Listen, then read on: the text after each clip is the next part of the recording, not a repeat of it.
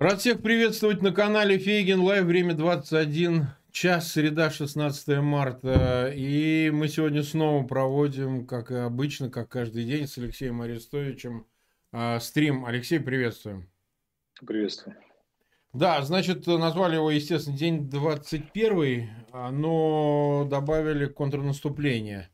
Собственно говоря, с этого мы и хотели начать. Вот мы вчера уже коснулись, какие-то итоги за один день, который прошел а, после вчерашнего. Есть э, действия уже вооруженных сил Украины? Великих, великих контрнаступлений не было, и, как обычно, их провозглашают люди, которые далеки от, от линии фронта, которым нужны да. победы на, на, своих, на своих социальных страницах. Значит, что, что было? Под Бучей, Буча, Гастомель, Мурзель вообще не наступали наши но нанесли просто, обнаружили скопление противников, нанесли очень мощный удар туда, артиллерийский, очень удачно попали. Уничтожили большое количество живой силы, техники и материальных запасов, но не наступали. Отдельные действия, но очень маленького уровня, там тактического были. Чтобы вы понимали, погнать там, не, не, чтобы погнать противника в современной войне на 50 километров, нужно сконцентрировать превосходящую мощь 1, 1 к 6, 1 к 8. Mm-hmm. А ночью надо просто знать, что такое Буча Гастомель что это городская застройка, это поймы рек очень влажные, это бесконечно минира, минированные поля, подорванные мосты. Никто никуда там никого погнать не мог. Только очень наивные люди, э, жаждущие побед, могли в это поверить. Что касается юга, там была интересная ситуация. Мы, то, что уничтожено вертолеты противника на аэродроме Чернобаевка, все, наверное, знают уже. Но мало кто знает, что мы mm-hmm. там накрыли одновременно с ними передовой командный пункт и как бы не армейского уровня. Это что значит? Это значит, что погиб минимум один генерал, а скорее всего несколько.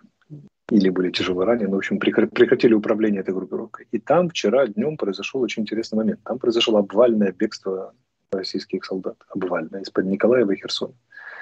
Скорость была такая, что наш, наши ребята по ним стрелять не успевали просто, потому что мчались на максимальной скорости массовый исход из Николаева, массовый исход из Херсона. Но я в такие успехи дикие не верю сразу, хотя это уже примета кое-чего важного и будущих неприятностей, оперативного коллапса.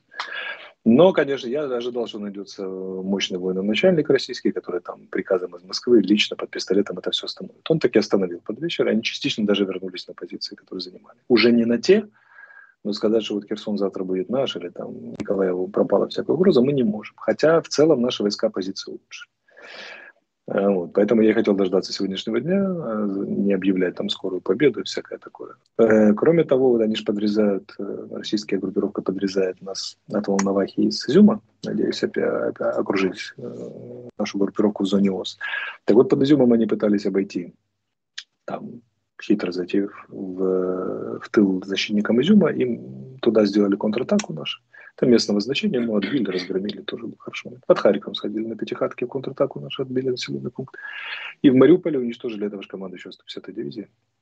Большого да, специалиста по зачистке, по, по зачистке городов. И от, сводный отряд спецназа, там в основе была 22-я бригада, э, который пытался зайти в Мариуполь. Только что на Мариуполь, кстати, на драматический театр скинули да, вот мы видели. сверхмощную. По некоторым данным, там было множество людей, и потери могут сразу скакнуть на несколько сот человек.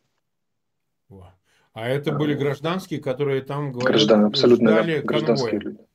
Да, гражданские люди. Сейчас эти данные уточняются, но там по некоторым данным, которые уже засветили в сети, полторы тысячи человек было. Представьте себе разрушение этого здания полностью. То есть мартиролог Мариуполя как бы не скакнул сразу на несколько сот человек сейчас. Так, ничего себе.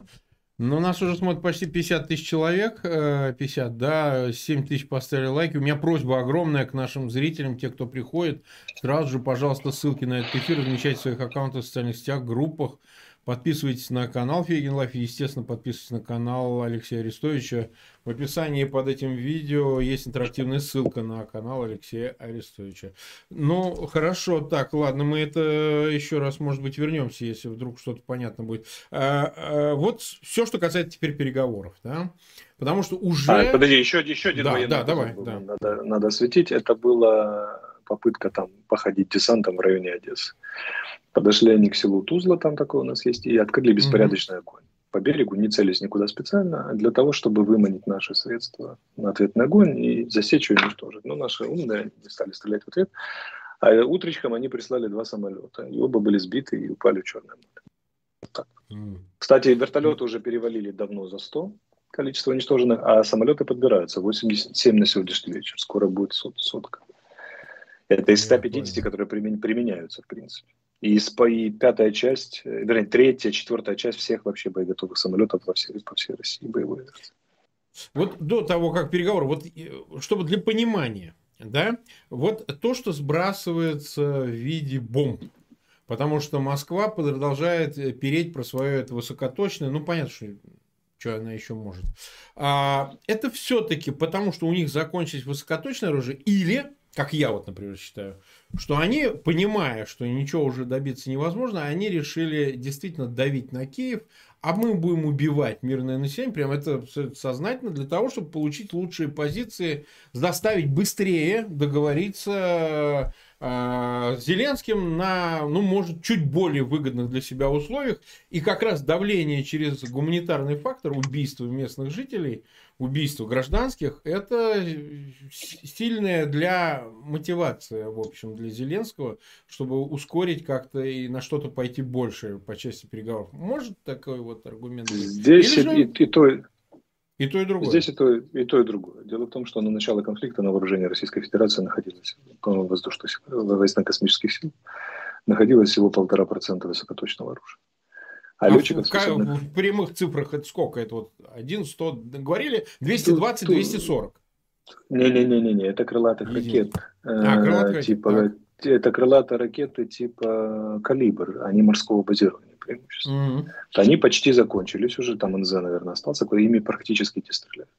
Стреляют крылатыми ракетами стратегические бомбардировщики, а их там много, реально там сотни. Mm-hmm. Поэтому они еще постреляли и будут стрелять. И стреляют баллистическими ракетами типа «Искандер».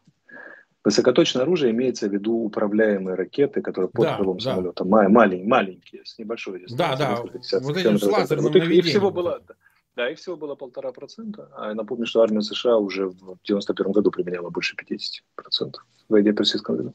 А кроме, а еще меньше было летчиков, которые квалифицированно могут это применять. Мы же говорили, да, что в основном летают не ниже замкомандира эскадрильи российских летчиков, потому что, не знаю, знают ли гражданские люди, но вот летчик, выпустившийся из военного училища, лейтенант, он нифига не готов еще летать и бомбить, mm-hmm. и вести воздушные бои и так далее. Ему нужно минимум 3-4 года дозревать, это при интенсивной боевой подготовке. А по-хорошему там, ну, как это, капитану он там где-то дозревает. Сейчас в основном все сбиты, это майор, подполковник, редко капитан. Э, и это замкомандир эскадрильи, замкомандиры полков, командиры эскадрильи летают, потому что они хоть что-то умеют делать. Но проблема э, российских ВВС в том, что они самолетов имеют больше, чем квалифицированных, хоть сколько-нибудь квалифицированных летчиков. Сложная воздушная операция проводить они не могут. Это налет один-двумя самолетами, они очень уязвимы, мы избиваем. И сегодня Байден подписал указ, ну, или объявил, что передает нам дополнительные средства после выступления президента в Конгрессе, который стоя встречали аплодисменты. Ну, Я думаю, да, что это, это история, лавочка, да, лавочка, которая начала закрываться, она очень скоро будет закрываться совсем с этим БКС и так далее. Они практически стараются не применять уже авиацию по всем городам, где есть хоть какое-то ПВО на сохранится. Только в основном Мариуполь безнаказанно. И там зона ОС, хотя там наказывают. Тут пытались под Одессой, оба были сбиты сразу. И здесь наши сбивают и огромное количество крылатых ракет, и вертолеты уже сильно за сотню ушли. Вот сейчас самолеты дойдут и так далее. То есть это крайне болезненная история, потому что это в деньгах, во-первых, очень дорого, а во-вторых, квалифицированный персонал что если всего 160 летчиков летало, 83 самолета сбили, ну, как бы мы понимаем, да, что это за половину уже сильно пошло, 87 уже сбили. И так далее. Скоро и эта история будет прекращаться как аргумент, и надо понимать очень четко. Стратегически э, путинский режим проиграл уже в России, если военным языком, mm-hmm. вернее, в Украине, давно. Mm-hmm. Это проиграл он где-то не менее 10 суток назад, на 11-12 день кампании. А сейчас замаячило оперативное поражение. Оперативно это значит, они не могут проводить больше активных наступательных действий, становятся ну, в оборону, в оборону мы будем их сжирать, потому что что такое обороняться на чужой земле, где тебя все ненавидят, на все возможные препятствия работают по тебе. Кроме того, ты в обороне ты крупная стационарная Многие этого, кстати, не цель. понимают. Многие не ну понимают. Ну вот я стараюсь объяснить. Ты крупная стационарная групповая цель, это не колонна, которая движется, там Конечно. ее надо искать, а просто стоит на месте, бей ее на здоровье, натравливай партизан, натравливай спецназ, наводи, местные жители режут колонны, все, что хочешь там и так далее. Это катастрофа. Она будет обвальной. А за оперативным поражением это просто прямой, банальный военный разгром с перспективой ухода в конце апреля последнего русского солдата в женском платке в сторону границы. Это катастрофа, просто катастрофа. А вот, поэтому вопрос в том, что они понимают это перед лицом какой-то катастрофы они находятся, и они постоянно пытаются ускорить те самые переговоры, о которых ты заговорил, но мне понадобилось внести еще пояснение. То есть они находятся, не сказать даже в просящей, я бы сказал это так, э, наибольшей заинтересованной в переговорах стороной является сейчас российская сторона. Угу. Про, просто в западной прессе, по-моему, это Financial Times, хотя это многие распубликовали, сказано об э, инсайдах, которые появились. Значит, обсуждается первое, а, да, это отвод войск, э, это прекращение огня, ну, это понятно, без этого какие могут быть э, договоренности. Второе, это, э, собственно говоря, нейтральный статус, и сокращение ВСУ или контроль численности ВСУ, которая является пунктом переговоров. Опять же, я же не говорю, чтобы ты давал нам инсайды. Я просто рассказываю, что пишет западная пресса и насколько это все реально. И э, ничего не говорится ни про какие территориальные уступки, признание Крыма российским, э, ДНР, ЛНР самопровозглашенных э, государствами и так далее. Про это вообще речи не идет. Значит, э, вопрос ведь в следующем заключается.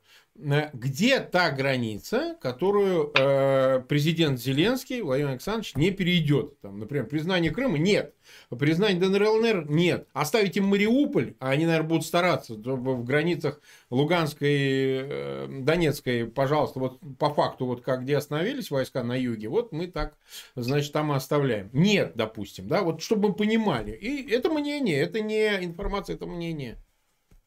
Президент очень четко сказал, это публично было. Да. Что грани, граница Украины – это граница 91 -го года. Международно признанная. Это вообще не, дискути, не дискутируемая тема. Все понятно. Вообще. А вот. Что касается вывода войск, это тоже не оговаривается.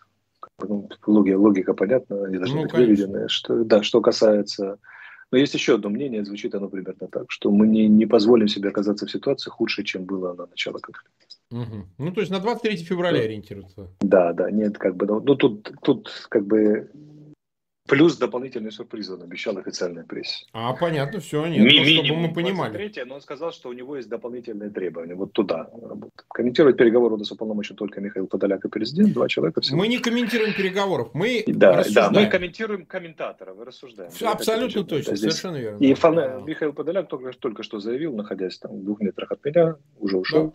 Что как это, то, что опубликовала Financial Times, это хотелки российской стороны кремлевской, Ах, вот а, вовсе, а вовсе нереальное содержание переговоров. Все, это тоже понятно. Оппозиция это может тоже. быть только одна. Украинские условия. Все очень четко. Просто ведь э, с этим связано, собственно говоря, с одной стороны, податливость Москвы. Она пойдет на это в ожидании того, что это будет лучшим, нежели действительно, вот как мы сказали, разгром и поражение. Да, разгром. Возвращаясь да. к Ходжесу и 10 дням, вот я к тому, что если у них есть, мы так умозрительно представляем себе, вот даже если мы говорим об апреле, это начало апреля, допустим, да, у нас сегодня на дворе 16, завтра 17, ну, допустим, это 1 апреля, к моменту 1 апреля это критический срок, когда они должны добиться, как я себе понимаю, ну, в общем, уже документа. Ну, желательно для, для них, для них, правильно. Для, них. Здесь же, да, здесь же есть еще один момент, очень специфический, который я хотел сказать и тут же забыл. Представляешь, до, до чего дошел я? Ну, Конечно, это нормально. Вечером, это к, нормально. к вечеру я нервничаю. Не в этом дело. Я не нервничаю, но я просто физически очень сильно устаю. По 3-4 часа в сутки да. спать 3 недели, да, и кучу дел делать, ну, это, конечно, тяжело. Прости, если вспомню, скажу. Но суть, суть в чем? Ну, не важно, да. Что, да, как бы и же санкции давят еще очень сильно. А, вот что я хотел сказать. А-а-а. Россия, на самом деле, главный козырь получила, и не за счет Украины. А козырь это тот, вот, вот это я хотел сказать. Козырь это вот в чем. НАТО не хочет нас принимать. Они четко и недвусмысленно дали понять, официально, неофициально, что мы вас не принимаем. У нас, конечно, некоторые ура-патриоты уже закричали, ага, Зеленский отказался, но если внимательно посмотреть на публичное заявление, он еще на пятый-шестой день конфликта требовал вступления в НАТО. Угу. НАТО дало понять, что нет, не, мы вас не примем, даже не надейтесь. Евросоюз да, а НАТО нет. И вот здесь, здесь Россия, по сути, получила то, что хотела. Причем, подозреваю, она получила это благодаря умелой двусторонней запугиванию отдельных стран НАТО. А, вот. И нет консенсуса, и поэтому здесь они как бы, они могут, есть что Путину продавать своей внутренней аудитории. Ну как же мы добились нейтрального статуса? Вот она в НАТО хотела, она разрабатывала коварные биолаборатории с НАТО, и чуть ли не это оружие, а теперь НАТО нет, мы победили. Вот. Главный козырь у него уже есть. Другое дело, что все прекрасно поймут, что это просто разгром угу. для России. Да, и дипломатический, и военный будет, и так далее. Но, по крайней мере, ему будет что продавать на внутреннюю Дело в том, что будь то НАТО, будь то страна Киева, э, дабы прекратить вот это уничтожение мирного населения, убийство детей, эти ебанутые продолжают бомбить детей, да, а можно сейчас говорить и соглашаться, в принципе, на многое. Там нейтральный статус, ну, это выглядит так. Я не говорю, что так будет. Там нейтральный, хер с вами, суете вам нейтральный. Но они же ничего не стоят, эти обязательства. Как только, значит, наступит новый день, э, обязательства, которые вышиблены путем убийства детей, чего стоит? Какой здесь международный право? О, о чем вообще говорить? Кто будет так, а здесь хоть. НАТО, хоть кто? Здесь все очень просто. Венская конвенция дипломатическая говорит, что договоры, которые были заключены Совершенно верно. военной силы, да. они... 15 -го года, просто не все знают, что Поэтому, да, поэтому речи об этом не идет никакой, и никто под давлением силы не будет заключать мирное соглашение. Более того, я же говорю, российская сторона является более заинтересованной сейчас. А с каждым днем она будет становиться все более заинтересованной, потому что нам-то будет подходить западная помощь, которая будет вооружаться наши мобилизованные войска, а России брать новые войска просто неоткуда. И вот здесь, вот здесь, как бы логика такая, что, конечно, убийство детей, конечно, они, они брутально пытаются сделать все, чтобы через катастрофу, конечно. гуманитарную катастрофу Мариуполя надавить. Но mm. мы же прекрасно понимаем, прекрасно понимаем уже выбор, как бы, да? А если мы продадим, продавимся, ситуация будет намного хуже. И это чисто уже военный, военный размен идет. Мы понимаем весь ужас происходящего. Ну, во-первых, мы предпринимаем меры и военного, и гражданского характера. Мы, мы с Мариуполя третий день открыт коридор. По самым скептическим данным, больше 20 тысяч выехало, по, по оптимистичным более 40, и будут еще выезжать. Добились мы этого. А кроме того, как бы, ну, если уступить будет намного, намного, мы же прекрасно понимаем, с кем мы имеем ну, поэтому, да, поэтому стоять, стоять тут будут все до конца, и э, даже не до конца, а до, до победы, я думаю, что речь можно вести уже в нашей поэте, поэтому они так спешат. А кроме того, надо понимать, что то соглашение, которое подписывается, ну, планируется подписать, оно же не Украина-российское. Это огромный контур с, э, самых серьезных гарантий, не такие, как были Будапештский меморандум, а на практике гарантии. Видно из речи сегодня президента перед Конгрессом, он сказал, что он предложил формулу Ю-24, создать новую коалицию держав, которая будет оказывать пострадавшей стороне, в данном случае центром этой истории является настоящий исторический момент Украины, немедленную помощь в случае, если начала начата военная агрессия, военная операция, военная акция против страны. От вооружения до военной помощи и всего остального, гуманитарной, который попросит. И это примерно понятно, куда он клонит, президент. Да? Если теоретически рассуждать, то мы видим, что э, он видит рамочную ситуацию так, как мне кажется, что должны быть, если уже речь идет о невступлении в НАТО, то оно должно быть обменено на очень серьезные практические гарантии безопасности mm-hmm. от ведущих государств мира, далеко не все из всех, которые сходят, входят в НАТО. Я думаю, будут и другие, которые вли, имеют влияние на ситуацию и в Восточной Европе, и на саму Россию, и персонально российское руководство, и которые тоже готовы выступить гарантом. Mm-hmm. Нас смотрит 101 тысяча человек, это много, я бы сказал, 101 тысяча, почти 600 человек нас смотрят. А вот еще какой момент я хотел обсудить, Алексей. Значит, э, после визита э, троих премьер-министров, да, ну, лидеров э, Польши, Словении и так далее, прозвучало предложение Польши, что ну, надо ввести каких-то миротворцев из НАТО, как-то обеспечить. И Германия отреагировала вице-премьера Шольца, канцлера Шольца, о том, что нет, ни в коем случае, все в той же парадигме, чтобы, не дай бог, не соприкоснуться с Россией, Третья мировая война и бла-бла-бла, все, что мы это знаем. А, значит ли это, что действительно есть уже страны из э, Восточной Европы, выразимся так, ну, допустим, Польша, которые готовы войти на территорию Украины, ввести свои войска, ведь это что же моральный выбор? Свои солдаты, офицеры вдруг погибнут и так Опять же, угроза вот этой всей Третьей мировой войны, но сейчас уже сознание таково, что готовы войти на территорию Украины, например, Западную Украину, чтобы обеспечить э, э, хотя бы гуманитарный зонтик вот этот, да, зону ну, безопасности создать на часть территории Украины. Ни, ни разу не слышал про это. Нет? Могу, да. Думаю, что нам придется победить Россию самостоятельно, как сказал сегодня президент в Конгрессе, просто за счет помощи э, западного оружия. Спасибо им за это, они нам его дают. И он же сказал, вы хотите победить Россию, но вы хотите победить ее нашими руками, тогда дайте чем побеждать. И там Байден после этого анонсировал очень серьезный пакет военной помощи. Ну, нам этого хватит, мы сами справимся. Угу. То есть, э, в принципе, сейчас вопрос стоит только о продолжении поставки вооружений и вообще никак не стоит о создании хоть какой-то зоны безопасности, введения каких-то сами... миротворческих контингентов и так далее. Мы сами все создадим, просто разгромив э, войска путинского режима на Просто дайте оружие, нам его дают. Вопрос решен. Угу.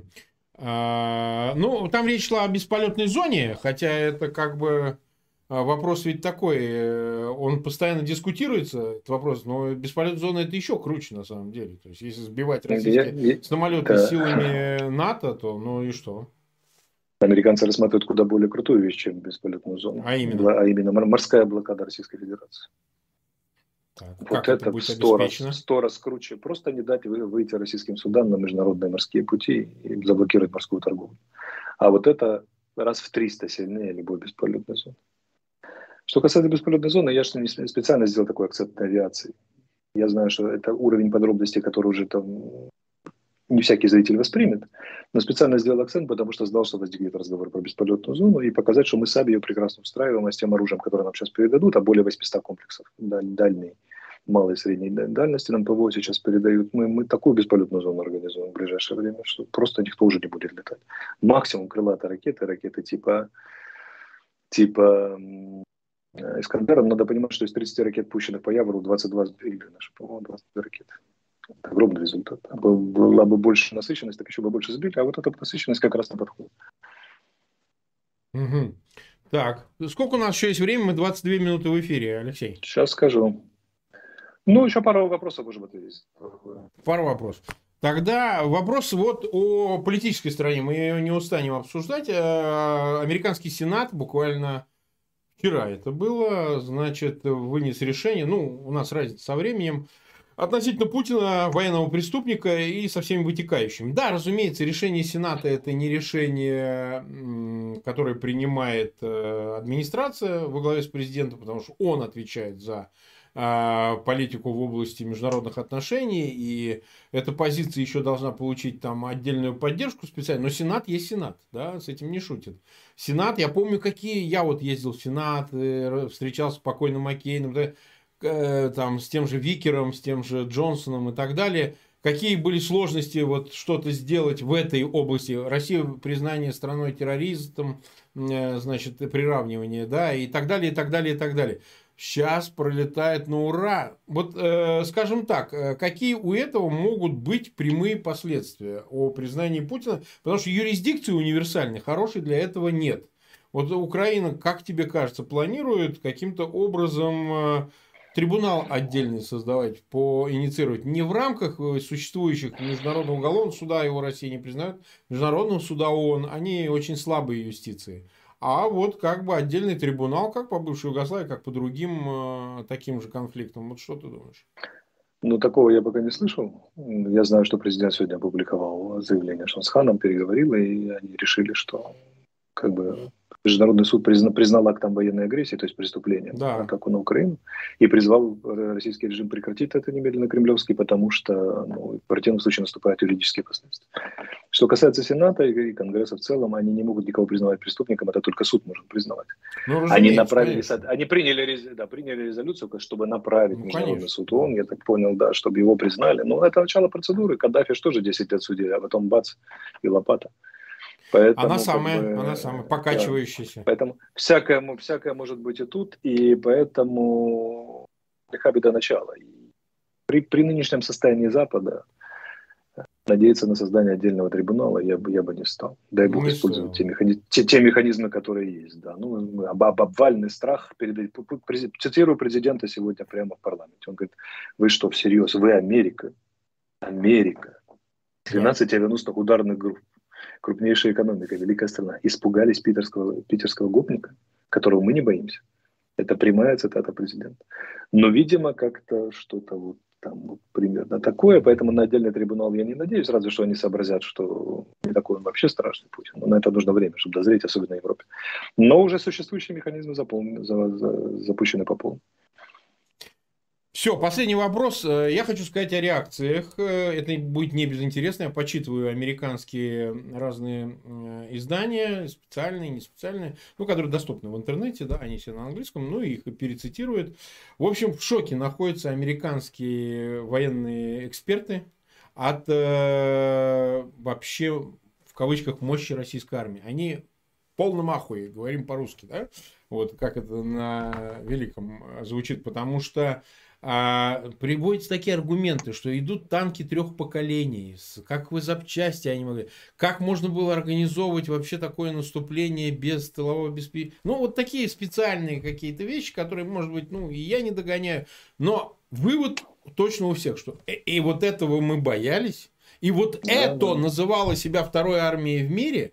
Вот какие самые общие выводы можно сделать, вот, ну, что называется, из пекла, из Киева, там, из Украины, сейчас для того, чтобы они, ну, они будут обсуждаться, нас вон 116 тысяч смотрят, разные люди смотрят, кстати, в Кремле и в Пентагоне, в российском смотрят, так сказать, как мы его называем. Российская армия оказалась Красной армией в ее худших проявлениях. Так. Первая централизованная. Советская централизованная... армия, она советская или постсоветская? Она какая? Она красная Или это армия. Красная. Красная армия. Красная армия в худших ее проявлениях. У Красной армии были свои сильные стороны, но они не сумели их развить, а слабые запустили до полного состояния нестояния. Э, значит, на чем строилась эта кампания? Шок и трепет. Угу. Они рассчитывали, что мы... Вот этот десант Гастомеля особенно был показателем. То есть, когда 32 вертолета, 3-4 прилетело, из них 3 сбили, там высадились прямо практически на окраине Киева. Такой же планировался, кстати, на Печерск. Мы получили достоверную информацию. Но поскольку завяз Гастомельский, решили на Печерск не высаживаться, а кинуть туда помощь. Так вот, э, как бы есть небольшое количество специальных подразделений десантники, там, спецназ, которые они кидаются для того, чтобы создать видимость обвально, обвального продвижения противника. Все, он уже на нас голова, сопротивление бесполезно, они уже здесь. Эти попытки захода в Киев в тот же день там, и так далее. Дивер, диверсанты, там действуют специальные акции, пытаются предпринимать, чтобы панику посеять, все стреляли друг друга. А за всем этим стоит огромная масса пехоты, танков, которые плохо обучены, плохо снабжены, э, которые в скверном состоянии находятся, где уровень боевой подготовки очень низкий, зато хорошо отработаны карты командира, потому что на это обращают большое внимание. Карты, которые мы захватываем, образцово отработаны, а войска действовать не умеют совершенно. И mm-hmm это, это все шарахается огромными массами, по которым промахнуться невозможно просто. Потому что командир понимает, что если он их распустит хоть чуть-чуть поротно, то они разбегутся. То просто. Все, да. Разбегутся, потеряют управление, и один командир Логично. роты не справится, не справится со своими 100 солдатами, которые этот сам. Поэтому комбат, комбри, которые обладают должной властью, держат их всех вместе с собой. Они кучей стоят на одном месте часами, передвигаются, и мы их крошим, крошим, бьем, бьем, бьем. Ну вот показательная история с Чернобаевкой за в течение 10 дней они трижды ставили туда вертолеты и, и перед, э, складские запасы и штабы. Трижды мы их в одно и то же место, в одно и то же место. В одно и то же место. Просто О, это мощно, но это место. мощно же. Мощно. Ну, как бы, сколько генералов надо убить в одном и том же месте, солдат, чтобы они перестали туда. Они продолжают это ставить, продолжают. Операция готовилась больше года, централизованное управление, прусская военная система, она имеет громадные преимущества, если ими пользоваться. Но там централизация в прусской системе соединена с принципом Auftragstactik, то есть свободной тактики, когда командиру на месте дают возможность выбирать, как лучше выполнять боевую задачу, и даже нарушать для этого приказ старшего командира. Вот в прусской армии в вермахте это было, а в, поэтому он так при всей, при всей ужасе, что делала немецкая армия, воевали воевать они умели, скажем. Ну, да. Так вот, да, так вот, э, здесь такого нет, здесь осталась только централизация. И она их убивает. И традиционно очень слабый тыл очень слабый тыл. А учитывая, что мы делаем с тыловыми колоннами последовательно уже 21 день, так этого тыла практически нет. Я вообще не понимаю, они отдают себе отчет? Товарищи российские генералы, которые нас сейчас смотрят, спецслужбисты, члены да, правительства и так далее, и так далее. О, Дорогие да. друзья, вот вы отдаете себе отчет, что вам конец. У вас нет тылов. И сейчас, когда вы еще шарахаетесь, мы вас все равно накрываем, потому что ну, невозможно все время шарахаться, палите бензин и все равно останавливаетесь. А когда, а мы потом еще бензовозы накрываем и всякое такое. А что же будет, когда вы станете оппозиционную оборону через 10 дней, 2 недели и так далее? Просто будете стоять на месте без, без топлива, без питания, без, без снарядов. Я могу вам открыть вам маленькую тайну. Вчера, когда наши в Буче действовали, они взяли пленных танкистов российских. Угу. Хотели взорвать танк, а для этого заминировать снаряды. Залезли туда, говорят, а там два снаряда всего. Но они спрашивают бойца, говорят, а что у вас два снаряда? Говорит, а у нас больше нет, все. И это еще сохраняется некоторый наступательный потенциал там на юге, какие-то резервы. Через две недели этого всего не будет. Вы отдаете себе отчет, дорогие российские визави, что вашей армии здесь конец. Это не поражение по очкам, это не, не благородная ничья, это физический конец ваших вооруженных сил. Вот всей группировки. Вы 8 из 10 армий сюда завели, и их не будет. И дальше Россия остается оголенной от Калининграда Вообще до Курил. Ее некому защищать, потому что вы оттуда уже войска сняли. Вы отдаете себе что? Если отдаете, сдавайтесь побыстрее. Потому что у вас просто нету никаких вариантов. Вам конец. А, а причем самое интересное, что совпадет почти сразу, ну, сразу за небольшой, в одну-две недели начнется зеленка. А вот тогда наши любезные партизаны сожрут вас окончательно. Просто. Ничего не останется. Несчастные попытки тылового снабжения будут пресечены на корню, и вы умрете с голода банально, без боеприпасов, без, без, э, топлива, без питания. Если вы сухие пайки заказываете в Северной Корее и Китае просите, то о чем можно говорить об уровне того снабжения? Все, даже боевые части, которые уцелели, даже вся батальон тактический, жрать будет нечего просто физически, и топливо не будет ездить.